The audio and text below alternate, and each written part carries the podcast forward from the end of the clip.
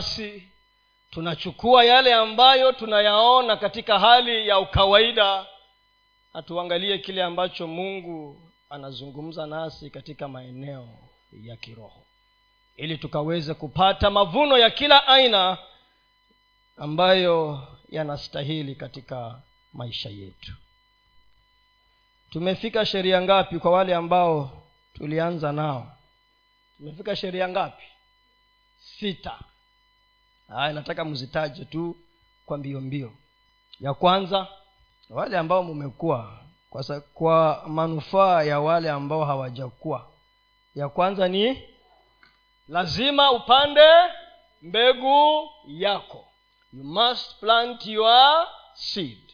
Ya pili ya pili you must render your seed useless uifanye mbegu yako iwe isiyokuwa na manufaa kwako kwa muda. Ili ndiyo manufaa ya kujilia. Ya tatu yes panda kile unachotarajia kuvuna. You must plant what you expect to harvest. Ine lazima ee, unaamua kiasi cha mavuno yako wakati unapopanda so you establish the size of your harvest at the time you are planting your seed. Number five ya tano ni gani? Number five? Kama mi ndio sisikii. Eh, lazima upande mbegu yako katika udongo ulio mzuri. You must plant your seed in good ground. Na ya sita you must always wait. Ni lazima ungojee kutoka ule wakati unapanda mpaka wakati utakapovuna. There is a waiting period. Niliona mahali katika mitandao msichana mmoja kutoka meru meru kawa anasema yeye ameamua ya kwamba fungu lake la kumi atalikusanya pamoja kwa muda alafu atamjengea jirani yake nyumba ambaye hana mahali pa kukaa ama hana nyumba. Niwaulize hiyo ni sawa? Si sawa tena akaendelea akasema nimechoka na wachungaji matapeli ambao wanatuitisha tu alafu hatujui wanafanyia nini na ni matumbo yao tu wanaingiza huo ni ukosefu wa ufahamu. It's a lack of understanding. Ya kwamba unapanda mahali ambapo sipo kwa hivyo usitarajie kupata nini? Mavuno. Udongo ulio mzuri na mahali pasawa na ufahamu. Leo tunaingia katika sheria nambari seven law number seven ya saba. Inasema hivi you must maintain your crops for a proper harvest. Lazima udumishe mimea yako kwa mavuno yanayostahili ama mavuno yanayofaa ama mavuno mazuri. Lazima udumishe mimea yako si ndio? Yes your crops. Lazima udumishe mimea yako ule wakati ambapo unangojea the time that you are waiting. Wakati ule umepanda mpaka wakati ule wa mavuno. Kuna kipindi ambacho lazima uhudumie mimea yako. Uian kama vile tu mkulima wa kawaida e, ndugu pita umetoka kuvuna mahindi. Sasa ulipanda na kulikuwa na wakati wa kuchunga na kuhakikisha ya kwamba hakuna yeyote wala chochote kitakachozuia mavuno yako. Ndiposa katika mathayo kumi na tatu ishirini na tano najua sijakupatia hiyo lakini imeni- imenikujia. Mathayo kumi na tatu ishirini na tano. Nasema ya kwamba wakati watu walipolala while men slept. His enemy came and sowed tares the wheat and iweke kiswahili. Wakati watu walilala kunaye mwingine ambaye aliingia akaja akapanda magugu katikati ya mimea yake. It is the time of making sure that as you wait you are watching over your crops lakini watu walipolala akaja adui yake akapanda magugu katikati ya ngano akaenda zake. Adui yake yule mtu ambaye hataki uvune. Unafikiria kila mtu anataka uvune? Hapana. Hata kuna wale wanashangaa huyu naye basi kila siku kuvuna mahindi mengi tu. Kwani peke yake ndiye anajua kupanda? Huyu naye basi huyu naye basi. Hiyo inakuwa ni inakuwa ni ni programu ya watu hiyo inakuwa ni ajenda ya watu kuongea. Na unajua hata sasa yule aliye adui yetu mkubwa naye ako na ajenda yake. Ajenda yake ni kukusanya watu na kuweka mikutano kukudiscuss. Na unajua wale ambao kuna wengine ambao hawamsumbui. Kuna wale ambao hawamsumbui na kuna wale ambao wanamsumbua wale ambao wanamsumbua lazima ataweka kuna low level kuna middle level management ya mapepo na senior level management meetings. Wanawekanga huko boardroom zao. Ingine kwa sababu hawana uzito sana kumsumbua hata mangwini huko wanakaa. Ni watu wangapi ambao katika neno la mungu shetani mwenyewe alijitokeza kwao? How many uh, people do you think in the bible shetani mwenyewe alijionyesha aliwatembelea ali, ali personally? Ni wangapi? Somaji wa bibilia mmoja. Ni wawili. Nani na nani? Yesu na na hawa. Okay. Nani mwingine? Na job. Na nani mwingine ni vizuri saa zingine kukuwa na bible trivia. Tukuuliza tu. Ukisoma vizuri hata paulo pia ni mmoja wao. If you read properly even paul was one of them. Sasa unajua kuna viwango. Rohoni kuna viwango. Na hizo ro, hayo maroho yanatambua kila roho. Wanajua ya kwamba wachana huyo tuma tu yule ambaye ni internship pepo ambaye ako kwa internship program lakini kuna yule ambaye he must appear himself. Adui hataki uvune. Hataki uvune. Eh, kuna level na levels. Mhubiri mmoja kawa anasema shetani si kiwango ya kila mtu. We ni kapepo kadogo tu kanakusumbua hata hujamwona shetani mwenyewe na unashindwa na yeye. Na akiapia mwenyewe what will so wakati walipona it means walikuwa hawachungi hawachungi kile ambacho wamepanda. Mathayo hiyo tu kumi na tatu mstari wa saba hapo juu. Panda hapo juu. The same same matthew 13 mstari wa saba. Katika the parable of the sower. Anasema nyingine mbegu zingine zikaanguka penye miba. Ile miba ikamea ikazisonga. Mm. The thorns came up and choked those seeds. Neno la mungu pia ni mbegu katika mioyo yetu. Na likianguka kwenye udongo ambao hauna mchanga wa kutosha hilo neno haliwezi likakaa na likazaa matunda ambayo yanastahili. Miba inatoka na inadungadunga hizo mbegu zitakufa.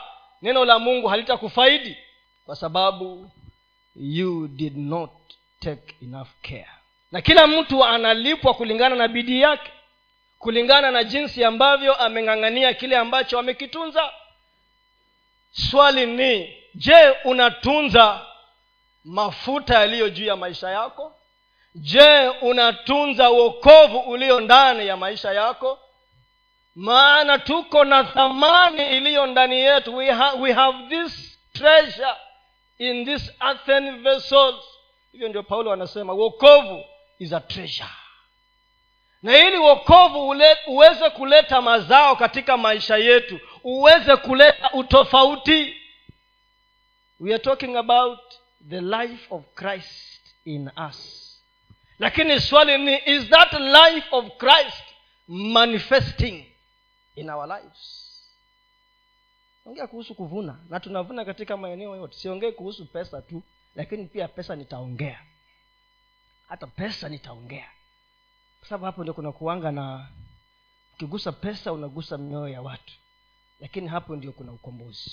That is where our deliverance is. Miba ikachomoka na ikafanya ikamea na ikazisonga ile mimea. Na, na, nataka tuangalie habari ya huyu eh, kuzaliwa kwa samson samson yes samson. In judges chapter number 13 judges chapter number 13 lazima udumishe mimea yako. Kama vile tu utaenda ulime kwekwe utaenda uweke mbolea utaenda ukate nini. Hata kama saa zile ndege wanakula unachukua una, una unashona nini? Ili scarecrow. Ni nini ile mnaweka? Unavalisha hiyo kwa muti kama mtu analinda mtu inaitwa nini? Zogosha. Zogofya. Eh, ndoriro. Yes. Likae hapo because unataka wa, hutaki mtu ndege ama nani akuje. Ama unaenda tulikuwa tukikesha kwa mashamba tukishinda huko na panda na nini kwa sababu kuna mayonda kuna nini. Si ni ukweli? Why? Because unataka kuvuna mkulima yule wa kawaida binadamu mimi na wewe tunang'ang'ania hiyo. Mbona haya mambo ya rohoni hatuyang'ang'anii kiwango hicho? Ili ndio tuweze kuvuna mavuno yanayostahili. Palikuwa na mtu mmoja wa sora wa jamaa ya wadani. Jina lake akiitwa manoa na mkewe akiitwa alikuwa tasa. Hakuzaa watoto malaika wa bwana akamtokea yule mwanamke akamwambia tazama wewe sasa utasa huzai lakini utachukua mimba nawe utamzaa mtoto mwanamme. Basi sasa jihadhari na kuomba usinywe divai wala kileo wala usile kitu kilicho najisi. Wacha hapo tu kwanza huo mstari wa wa ngapi? Watatu wanne yes. That verse four. Malaika akamwambia huyu mama ya kwamba utashika mimba. And that is a seed. Kama vile tu mtu mwenye ujauzito kuna lifestyle ambayo lazima afanye nini? Aishi. Akae. Ili ndio achunge kilicho ndani yake mpaka azae akiwa salama. Like a pregnant woman hapa pia huyu mama anaambiwa jihadhari be careful. Hebu weka mstari kizungu. Nataka that word careful. Be diligent. Now therefore beware i pray thee and drink not wine no strong drink and not and eat not any unclean thing. Ah, sipati ile neno anatafuta hiyo ni which translation. Now therefore be careful not to drink wine or similar drink and not to eat anything unclean. So be careful. So be careful. Si unataka mazao? Si huyu mtoto unataka umuzae akaambiwa lazima usinywe kileo chochote ama eh, drink usinywe kileo ama mvinyo ama chochote ambacho ni najisi. Anything unclean usile na usinywe wai kwa sababu unataka kuchunga kilicho ndani yako. Akaendelea songa mbele verse 5 basi sasa jihadhari okay kwani tazama utachukua mimba nawe utamzaa mtoto mwanamume na wembe usipite juu ya kichwa chake maana mtoto huyo atakuwa mnadhiri wa mungu tangu tumboni naye ataanza kuwaokoa israeli na mikono ya wafilisti mungu kupitia huyu malaika anaendelea kueleza maisha ya huyo ambaye atazaliwa. Kwanza ameanza na mama akamwambia mama wewe ndio nimekuchagua ubebe huyo mtu na ujichunge wewe kwanza. Alafu yule aliye ndani naye haya ndiyo maisha yake ataishi hivi. Kwa sababu nataka makusudi niliyo nayo juu ya maisha yake yatimie kama vile mungu ako na makusudi juu ya maisha yako na yangu. Ili yatimie we must be careful how we live. Si fwa. Uh-uh, be careful. Kile ambacho unakunywa kile ambacho unakula vile unatembea vile unaongea vile unavaa watu unaotembea nao vile unalala na kuamka. Najua pia kuna kulala sana mpaka unalala kupita kiasi unakatisha makusudi ya mungu juu ya maisha yako. Haya ndiyo maisha ambayo huyu mtoto ataishi na haya ndiyo makusudi niliyo nayo. Na nataka yatimie. Mstari wa saba. Hmm? Hmm. Ah, ah. hiyo sita. Hebu hapo sita. Oh, hey, sikuwa nimesoma hii. Yeah. ndipo yule mwanamke akaenda akamwambia mume wake. Unajua malaika alijionyesha kwa yule ambaye atabeba mtoto na ukiangalia sana mara nyingi hawa malaika katika bibilia kama ni kuzaliwe mtu wanaenda kwa nani? Kwa mama. Kwa yesu walienda kwa nani? Kwa mariamu. Kwa nani mwingine? Kwa nani? Elizabeth alizaliwa nani? Malaika alienda kweli? Kwa elizabeth. Eh? hakuenda huko. Lakini alisema bin, eh, your cousin. Eh, pia naye ako na mimba huko. Eh, miezi kwa nani mwingine? Kwa hana. Hana ali, ali, kweli alitokea kwa hana kweli? Ah, usisome chiswati. Nani mwingine alienda kwake? Huyu rebeka huyu nani alikuwa akaambua ndani uko na taifa mataifa mawili? Nani yule? Ni rebeka alikuwa amebeba nani? Esa esau na jacob. Okay. Yule ambaye atabeba huyo mtoto ndiye wa kwanza anaenda kuogeleshwa ndipo mwanamke akaenda akamwambia mume wake akisema mtu wa mungu alinijia na uso wake ulikuwa kama uso wa malaika wa mungu wa kutisha sana nami sikumuuliza umetoka wapi wala hakuniambia jina lake. Ona huwa mi wanaona naona saa zingine baina ya sisi wazee na wamama mama wakiongea na mtu hata muuliza maswali mengi lakini wewe ukiongea na yeye atakuuliza wewe maswali mengi sana. Sana si uliongea na mbona hukumuuliza na wewe? Pia huyu naye anasema sikumuuliza anaitwa nani wala ametoka wapi. Aya nenda hiyo ingine.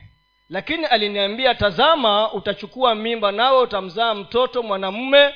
Basi sasa usinywe divai wala kileo wala usile kitu kilicho najisi maana mtoto huyo atakuwa mnadhiri wa mungu tangu tumboni hata siku ya kufa kwake. Eight.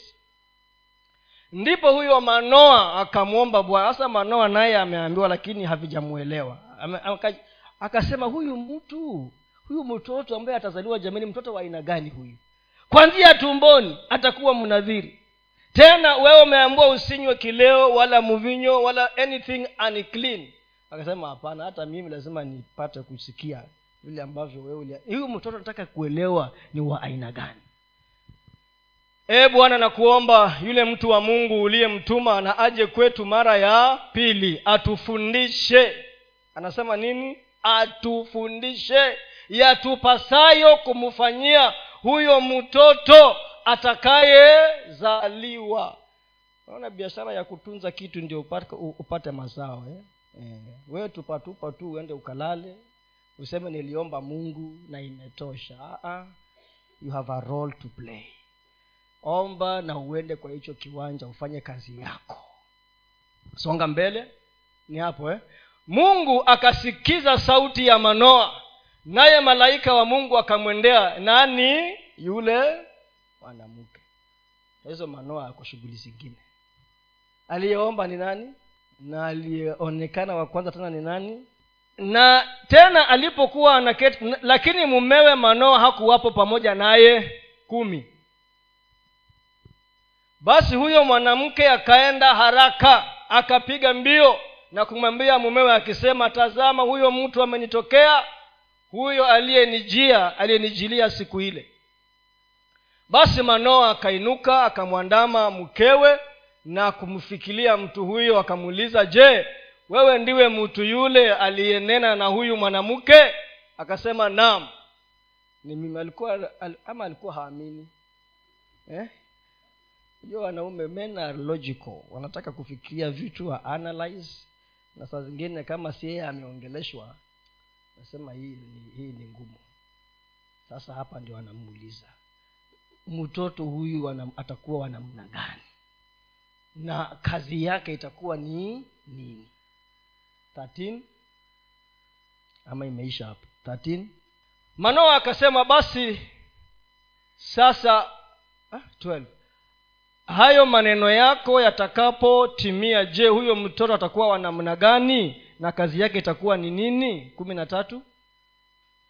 Malaika wa mungu akamwambia manoa katika hayo yote niliyomwambia huyo mwanamke na aji mm, ajihadhari asile kitu chochote kitokacho katika mzabibu wala asinywe divai wala mvinyo wala asile kitu chochote kilicho najisi hayo yote niliyomwamuru na ayatunze. Afanye nini? Wapendwa mavuno katika maisha yetu yanategemea jinsi tunavyodumisha mimea tuliyoipanda. Kama unanyunyizia maji neno yako yanayotoka katika kinywa chako jinsi unavyojibeba wewe mwenyewe kukiri kwako kwa kila siku bidii unayoiweka ndani ya uokovu ulio nao kuutunza na kuuthamini na kumwamini mungu ndio ita determine maagizo ambayo mbone ukienda kupewa madawa unafuata hayo maagizo. Kwa sababu unajua nisipokunywa hizi dawa vizuri huu ugonjwa hautaenda.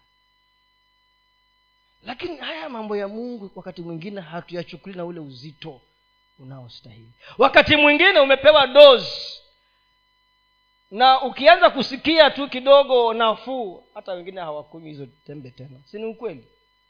So unasaidia mwili wako ama huusaidii? What happens wengine hawa watatuambia wakina mildred. Kama dos nimefika mahali nimeitupa what happens? But you must be careful to do everything that i've given to you. Hata sisi ni tumuulize mungu atupatie ufahamu wa jinsi ya kutunza mtoto huyu aliye ndani yetu. Mbegu iliyo ndani yetu ili tuweze kuyafikilia mazao ambayo mungu anataka tuyapate. Malaika huyu alikuwa wanasema aje atufundishe kama teachers. Ili ndio tujue maisha ya huyu mtoto na kazi yake. Maanake huyu ni mtoto asiyekuwa wa kawaida. Na hata wewe si wa kawaida. Hata wewe si wa kawaida. Unajua kuwa wewe si wa kawaida? Si wa kawaida. Yeyote ambaye ni mtu wa imani si wa kawaida. Imani ni upumbavu kwa watu wa ulimwengu. Ni upumbavu eti hakunyesha unasema kuta eti naona mvua. Sasa mvua unaiona iko wapi? Are you a rain maker ama ni wale wachawi wa kuzuia mvua? Ama kuleta mvua? Do all what i have commanded you. Luka kumi na tatu sita mpaka tisa. Akanena mfano huu mtu mmoja alikuwa na mtini umepandwa katika shamba lake la mizabibu akaenda akitafuta matunda juu yake asipate. Akamwambia mtunzaji wa shamba la mizabibu tazama miaka mitatu hii naja nikitafuta matunda juu ya mtini huu nisipate kitu. Ukate! Mbona hata nchi unaiharibu? Akajibu akamwambia bwana uache mwaka huu huu nao. Hata niupalilie niutilie nini? Samadi. Mbolea. Kumbe samadi inakwanga kwa kiswahili. Nifikiria samadi ni ya kikwetu. Fikiria samadi ni ya wakisina wabaluya. Ndio wanaita samadi. Kumbe samadi iko hapa eh. yule mtunzaji akamwambia bwana wake tafadhali uache nifanye nini? Niulimie na niweke nini? Samadi. Unapoomba mara moja na umepanda maombi vijana lazima mpande maombi eh? kwa maisha yenu ya kesho. Panda maombi yatume huko miaka kumi ishirini ijayo. Eh, na huyu ndugu huyu pale mahali fulani huyu ndugu yusufu. Nikasikia wanaulizwa swali. Tuambie miaka kumi unamwonaje huyu msichana? Miaka kumi miaka kumi ijayo unamwonaje huyu na ule mwingine akaulizwa sema na wewe miaka kumi ijayo unamwonaje huyu? Sasa hayo unatuma vitu huko vile ambavyo unataka panda sasa. Ili ndio vile unavyomtaka ajitokeze umwone hiyo miaka mingapi? Kumi ama ishirini ijayo. Kwa hivyo yule mume panda maombi. Tuma maombi yamwendee huko. Na uombe miaka hiyo yote. Yule mtoto tuma maombi. Kila kitu tuma huko. Send a deposit nasema cast your seed upon many waters.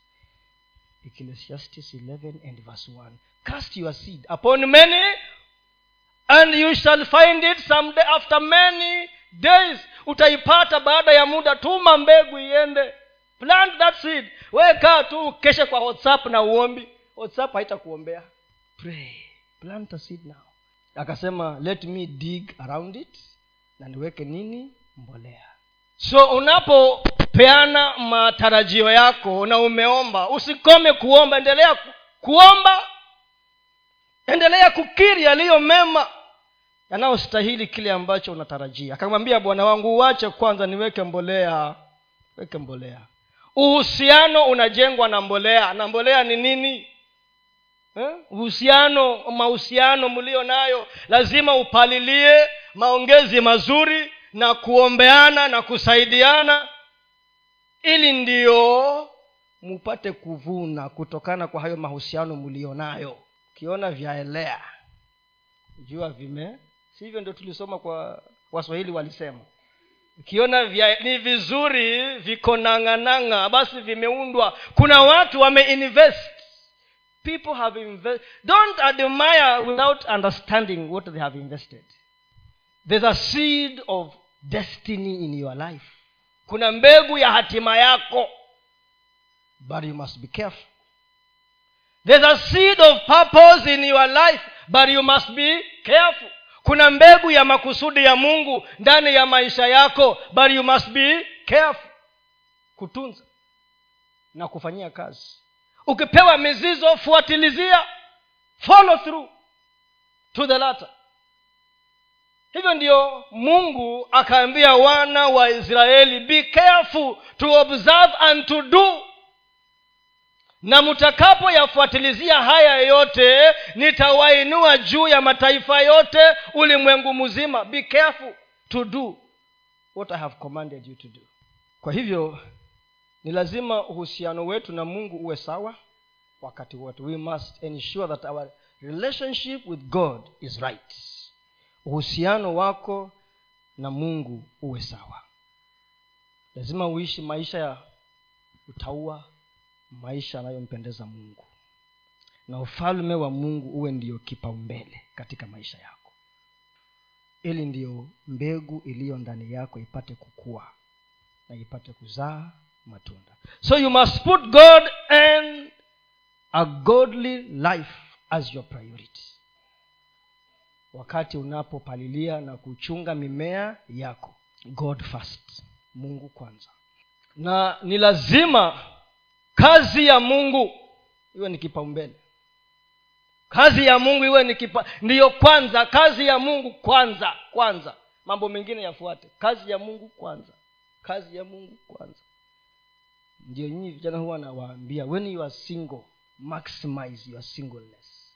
Wakati uko peke yako utumie wakati huo vizuri sana because you are planting seeds. Utumie kumtafuta mungu kumtumikia mungu. Use it. Kazi ya mungu kwanza. As you watch over your seed. Kazi ya mungu kwanza. Na uji uwe na roho wa kutambua uongo wa shetani. Have discernment. Wa kutambua hapa hapa ni uongo huu. Hapa nadanganywa.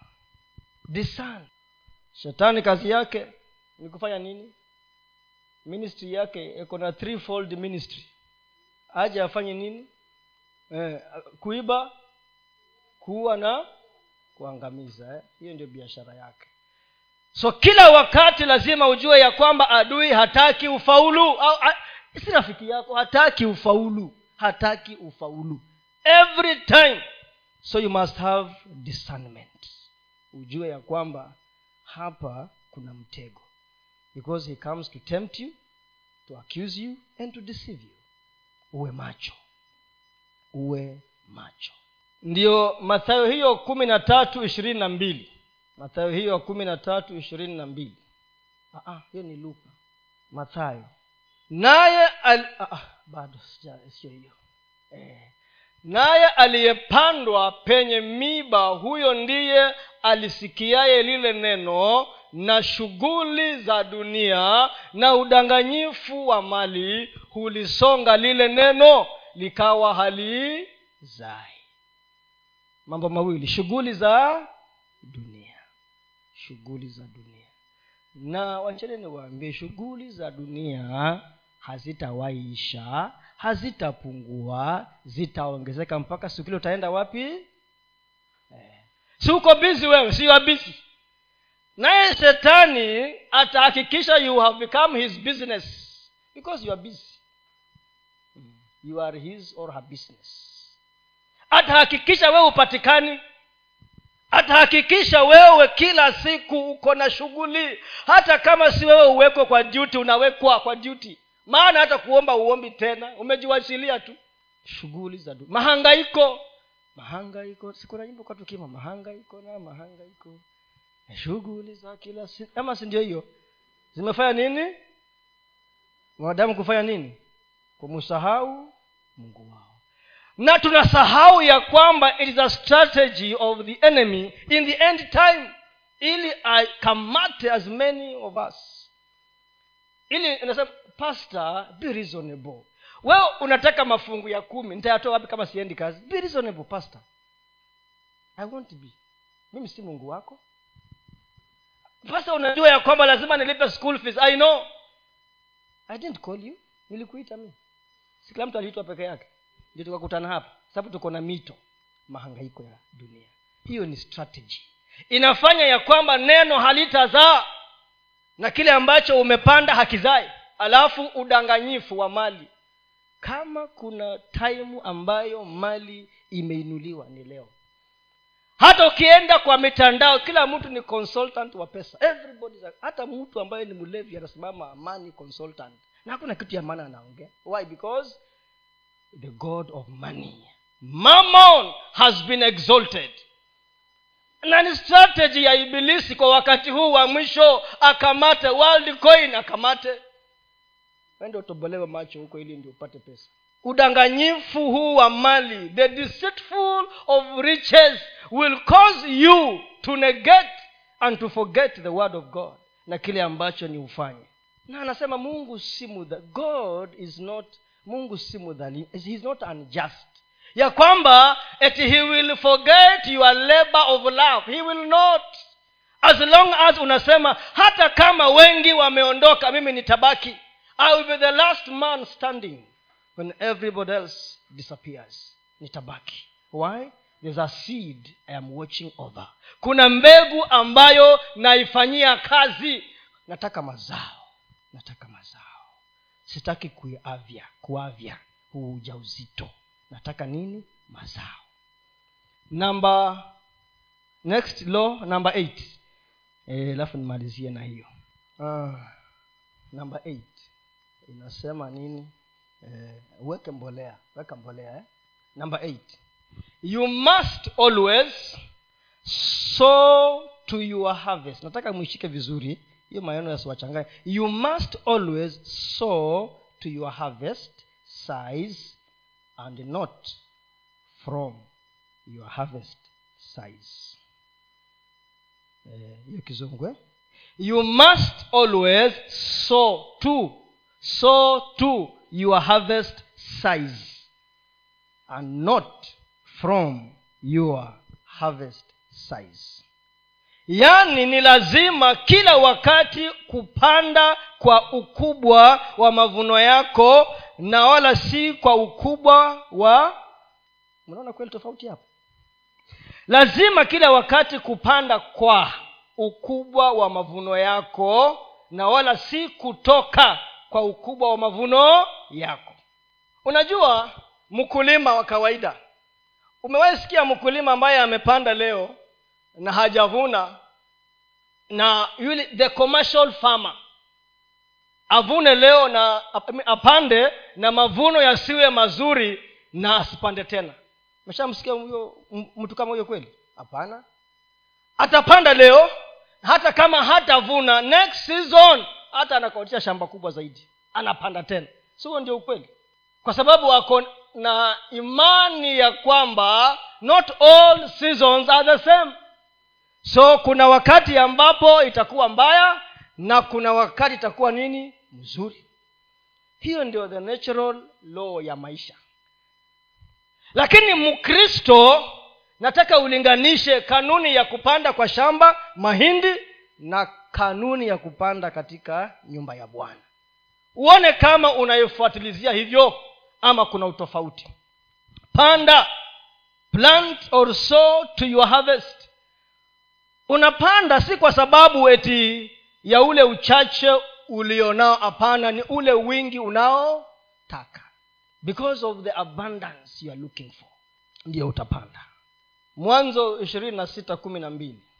Isaka akapanda mbegu katika nchi ile akapata mwaka ule vipimo mia kwa kimoja. Bwana akambariki. Rudi mstari wa kwanza kabisa huko. The same chapter ikawa njaa katika nchi hiyo. Mbali na njaa ile ya kwanza iliyokuwa si na ibrahimu isaka akamwendea abimeleki mfalme wa wafilisti huko gerari.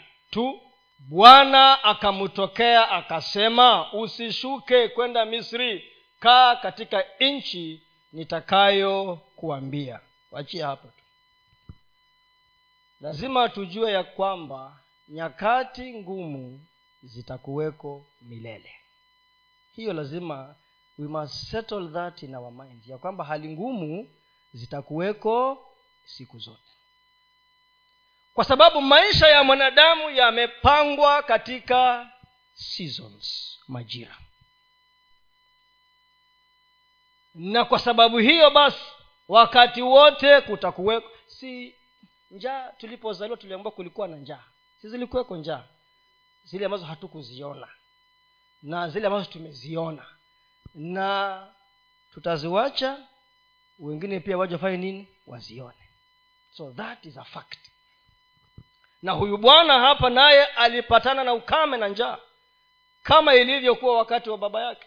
So that will always be there naye akawa anatamani kutoroka. You cannot run away from problems. Alikuwa anataka kufanya nini? Kutoroka.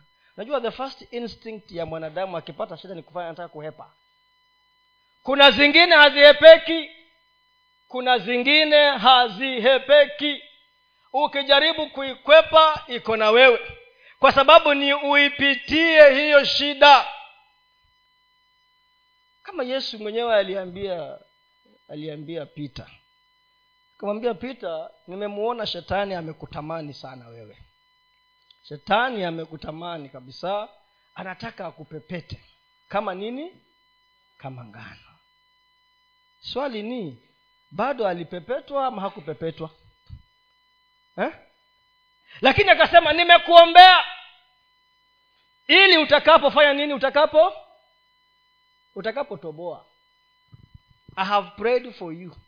And when you make it you will come and strengthen your yale majaribu ambayo yalikuwa yanataka kumkumba yalimufikia ama hayakumjilia hilo ndilo swali.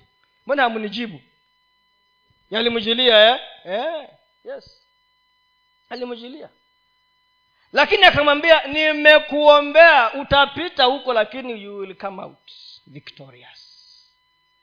Utatoka ukiwa umetoboa lakini wewe kunikana utanikana tu. Hiyo ilikuwa ndio ishu utanikana wewe mara tatu. Huko akasema mbele hakuna nimkane nani? Hakuna iwezekani mi nitakufa na wewe nitazikwa na wewe kula na kufanya nini yote. Lakini mwishowe akamkana. Lakini akaambiwa nimekuombea. I have sent prayers ahead of you. Nimetuma maombi mbele yako ili ushinde wewe na utakaposhinda come and encourage others. So wa, wakati mpendwa jaribu limekuja wengine haziepeki. Kuna zile za kuhepa ziko za kutoroka. Kama ya, ya yusufu na potifa hiyo haikuwa ya maombi. Ilikuwa ni kufanya nini? A strategy. And by the way you will discover where there is sexual immorality. Unaambiwa flee from sexual flee yaani hiyo ndio strategy. Toroka. Toroka. Mtoto wa mtu toroka. Toroka. Kijana toroka. Mzee fanya nini? Toroka. Si ukae hapo tu unaomba ndimi. Ndimi gani? Toroka.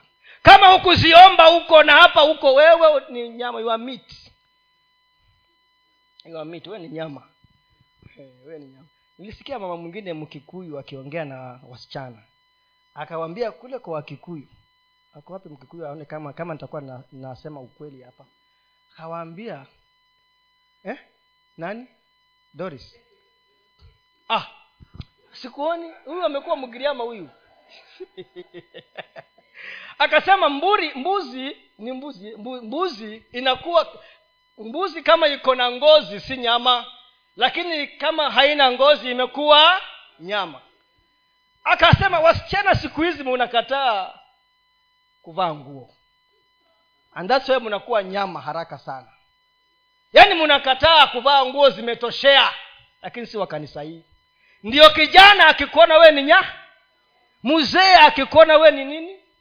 E, wewe ni nyama. Hivyo alisema ni msemo wa wa kikuyu. Kwa hivyo kuna strateji ya kuhepa na kuna strateji ya kukaa ndani upitie hiyo isaka akawa anataka kufanya nini? Kutoroka. Akaambiwa baki hapa. Kitu kinachotusumbua ni inaitwa the fear of insufficiency. Fear of insufficiency. Hofu ya upungufu. Hofu ya uhaba. The fear of insufficiency ndio huwa inatutatiza ukisikia kuna tangazo la kwamba tuko na project hapa na hiyo project inataka milioni kumi.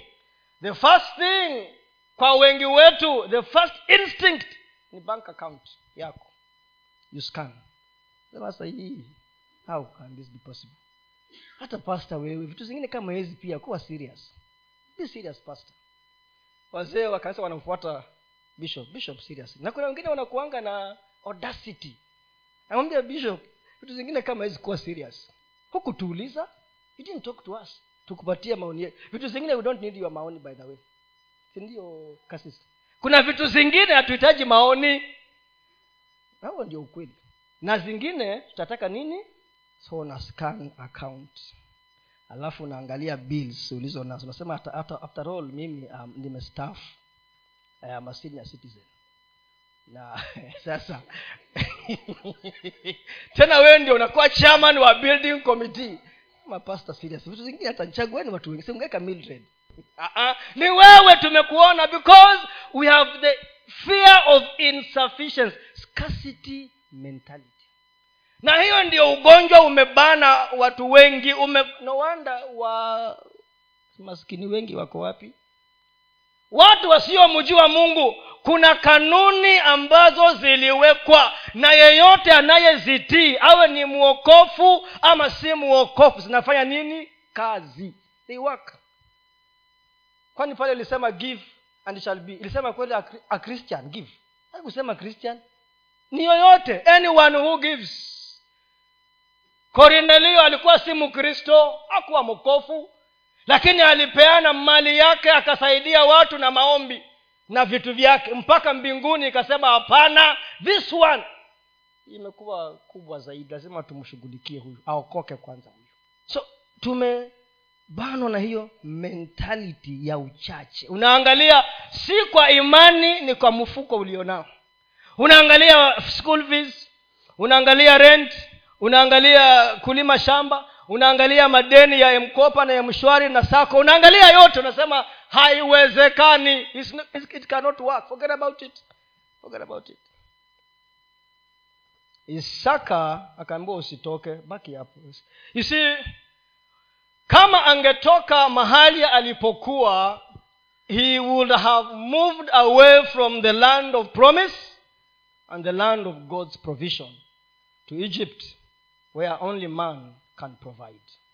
And sometimes tunatoka mahali ambapo mungu anataka tuwe katika maeneo ambayo mungu ataprovide tunamwendea mwanadamu ambaye hawezi akatosheleza mahitaji yetu. Hebu tuangalie mama mmoja hapa katika first kings 17 ufalme wa kwanza sura ile ya kumi na saba kwanzia mstari wa saba ikawa baada ya siku kupita kile kijito kikakatika. Kwa sababu mvua haikunyesha katika nchi kaa hapo kwanza. Ikawa baada ya siku kupita kile kijito kikakatika. Nataka nikuhakikishie hicho kijito kitafanya nini? Baada ya wakati inaweza kuwa ni kitu umekitegemea sana it could be your job kazi yako. Na nikawa na tafakari mambo ya kuajiriwa. Na nikawa najiuliza mungu mbona oh, mimi sasa nilikaa kwa kazi zingine na nikafutwa kazi tu. Ya kwanza nafutwa kazi ya pili nafutwa ya tatu nafutwa. Kwani na tena wewe umesema ya kwamba affliction will not come the second time. Umeshaona mahali kama hapo hamjaona mahali kama hapo? Inaweza kuwa ni mtu umemtegemea wewe na anaondolewa. Kijito hicho kitakauka. It will dry up. Ita, it, itakauka. Yeah. because mungu anataka utoe hayo macho kwa hiyo umwangalie yeye. That brook will dry up. So it reached a time wakati ukafika Eli, eliya mwenyewe alitabiri ukame hakutanyesha. Hakuta so ukame ukaanza na yeye. Akakaa kule kwa wale makunguru wakamulisha na kijito kikakauka. Kwa nini sasa na mungu ndo ulimfungulia ulimwambia aende hapo? Tena wewe naruhusu ikauke tena. Hata wewe pengine unasema na mungu si kazi ulinipatia. Hiki kibanda ulinipatia huyu mume ulinipatia. Huyu mke ulinipa. Huyu mtoto. Maswali mengi hakuna majibu. Jua ya kwamba kijito kitafanya nini? Kitakauka. And that's a fact. Yes kitakauka. Sasa ni ishu ya wewe kupambana na hali yako. Utoa macho kwa hicho kijito. Angalia nani? Verse 2 endelea verse two neno la bwana likamujia kusema kaa hapo kaa hapo.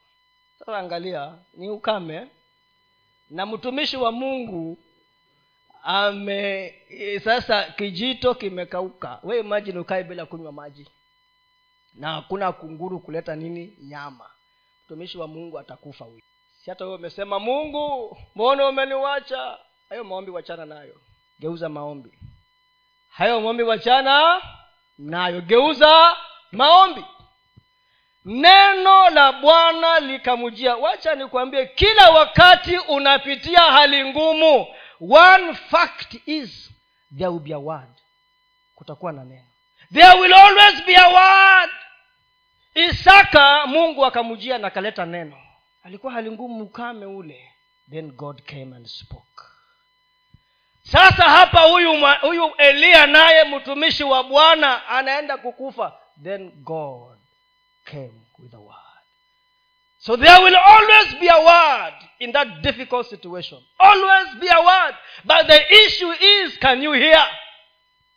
You are busy complaining and murmuring mume huyu hanifai mke huyu aende kwao mtoto huyu kazi hii mwajiri huyu biashara hii wachungaji hawa na yani wewe you are busy murmuring and complaining. You can't hear.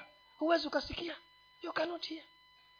And then god said eliya huyu huyu mmoja kuna mahali tunamuona anatoroka anatoroka anatoroka. Kufika mahali kufika mahali mungu. Akaja na sauti ndogo sana ya upole. Akamuuliza eliya unafanya nini hapa? What are you doing here elijah? In a small still voice. Neno la bwana likamjia. Verse 3 ondoka uende sarepta ulio muji sidoni ukae huko. Tazama nimemwagiza mwanamke mujane wa huko akulishe. Simama hapo. Anaambiwa enda zarefath hiyo ndio sarepta zarefath nasema i have commanded. Sikia kizungu eh? listen to the words. Akasema hakusema i will command. Uh-uh.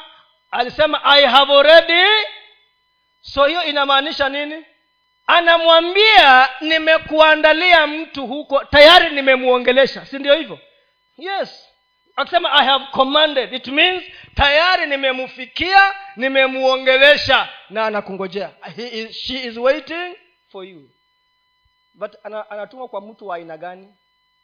Nimekuandalia nani? This is the irony of god.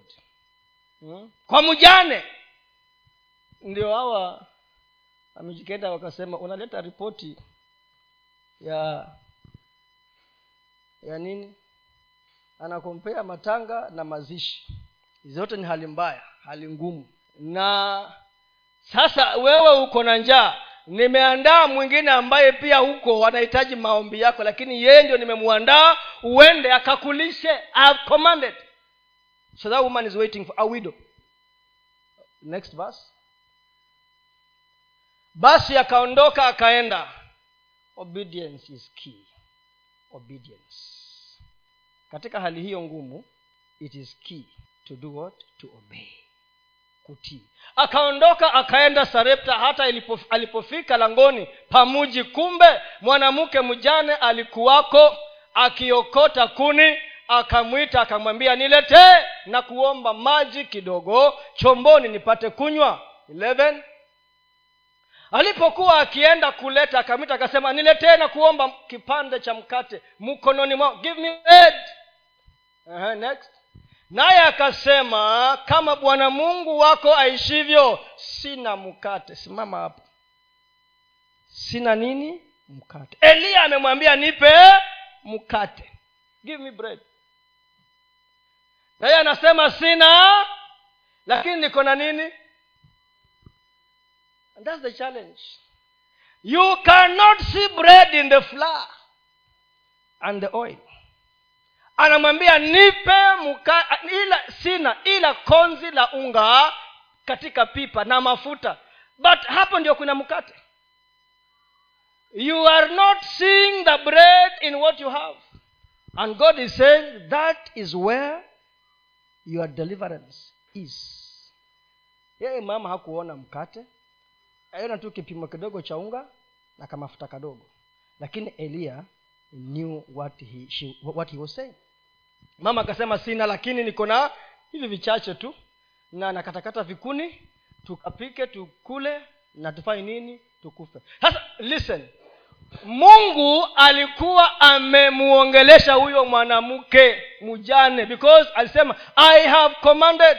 Sini ukweli so mwanamke alikuwa anakaidi amri ya mungu. Alikuwa ameambiwa nakuletea mtu uje umulishe na wewe ule. Sio yakula pengine hakuambiwa lembo tutakuletea mtu kuja umulishe lakini yeye hapa sasa anasema hapana. Lakini ndani ya moyo wake kama vile wewe unaambiwa toa anasema hapana sitatoa. Kama vile wewe unaambiwa toa wewe unaambiwa toa kongamano basi lazima tupige kelele hapo. Konga tupige makelele kongamano wiki mwezi mzima. Chukua sukari chukua mahamuri chukua mwezi mzima. Kongamano na unaambiwa wewe toa wewe unasema sitoi. I have commanded you to cater for the entire conference. Wewe na unasema sitatoa. Sina. I don't have. Sina. I have commanded you to feed this man. Unasema sitafanya sitafanya and this woman anasema sina. Na katika moyo wake ameambiwa i have commanded you to feed this man. Fear of insufficiency. Sasa ni, which one is better? Wewe huna upike ule ufe. Anasema tupike tule tufe. But god is saying give it out. What you have you are not giving because you have more. No because you want more. Yes you are not giving because you have more than enough. No you want more than enough ahead. Not now. Mentality ya kwamba i will give when i have more wachana nayo ni mentality ya umasikini. Mentality of giving out of abundance is not godly. Wanasema iwezi watoto wangu watalala njaa. Oh, kazi ikiisha hiyo kazi iishe ga, gafla what will you do? Utakuja hapa ulale kanisani. Na wakati ulikuwa na hiyo kazi hukulala hapa.